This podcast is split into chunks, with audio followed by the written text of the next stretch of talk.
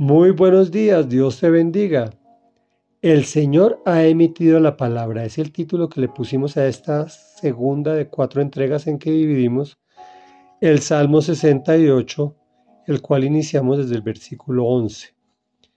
Dice así, el Señor ha emitido la palabra, y las mensajeras que la proclaman son una multitud poderosa. Van huyendo los reyes y sus tropas. En las casas las mujeres se reparten el botín, alas de paloma cubiertas de plata con plumas de oro resplandeciente, mientras ustedes se quedan a dormir entre los rebaños. Cuando el Todopoderoso puso en fuga a los reyes de la tierra, parecían copos de nieve cayendo sobre la cumbre de Salmón. Montañas de Bazán, montañas imponentes, montañas de Bazán, montañas escarpadas.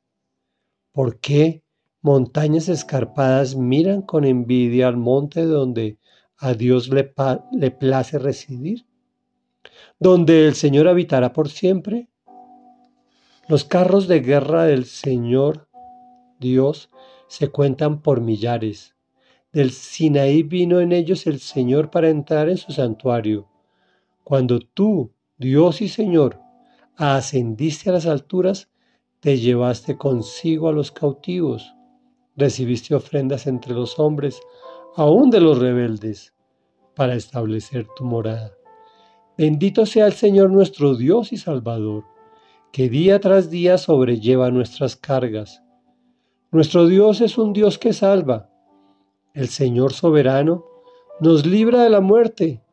Dios aplastará la cabeza de sus enemigos la cabellera en forma de corona de los que persisten en pecar. Comentario.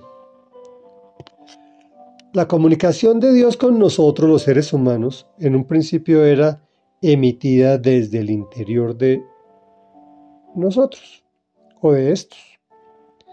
Con la caída, esa comunicación se rompió y se volvió externa con el sacrificio del Señor Jesús se restableció la comunicación a través de la oración. Tú le pides y Él te habla interiormente, de muchas formas. Algunas veces lo hace auditivamente. Esto es de mucho cuidado y hay que, hay que tamizarlo a través de la palabra de Dios. Por eso lo más común es por medio de su palabra en la Biblia. Y los mensajeros o mensajeras que la proclaman son una multitud poderosa. Tú que me escuchas, estás llamado o estás llamada a formar parte de esa multitud que acarrea el poder con mayúscula de Dios, pero no con verborrea, sino reproduciendo fielmente el mensaje que Él ya proclamó y que está escrito en la Biblia. Podemos ver una analogía o varias analogías proféticas en este salmo. Pero vamos a analizar esta.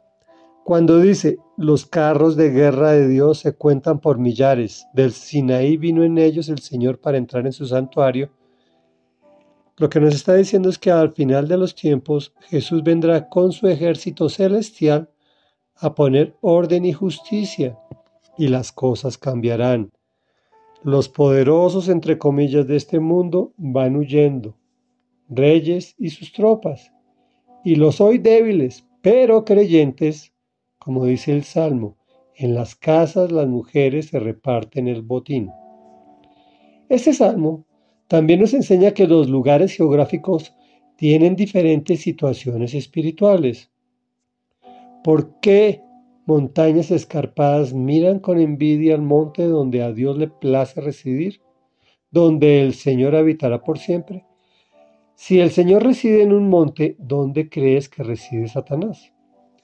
La palabra dice que se mueve en este mundo de tinieblas que nos rodea. Lo encuentras, esa versión la encuentras, así como la leí, en Dios habla hoy.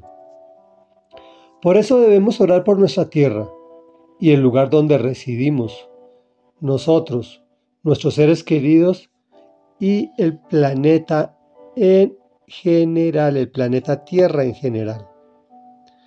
Reflexión. La recomendación de hoy es que bendigas al Señor tu Dios y Salvador, que día tras día sobrelleva tus cargas. Oremos. Padre, hoy venimos a ti alabándote, glorificando, porque tú emitiste una palabra maravillosa que nos permite convertirnos en mensajeros, que se unen a esa multitud que proclaman ese poder con mayúscula, que hace huir a los reyes junto con sus tropas, y los débiles, pero poderosos en ti, nos repartimos el botín. Aquí en la tierra, obviamente, pero en el cielo disfrutaremos de una vida eterna. Gracias Señor, gracias porque nos muestras cosas grandes y ocultas que nosotros no sabíamos y nos los muestras desde tiempos inmemorables. Gracias porque podemos entrar al santuario y glorificar a nuestro Dios y Salvador que sobrelleva nuestras cargas y lo hacemos en el nombre poderoso de Jesús, que llevó la carga más terrible que era nuestro pecado que nos conducía a la muerte. Y es en su nombre que nos acercamos a ti. Amén y amén.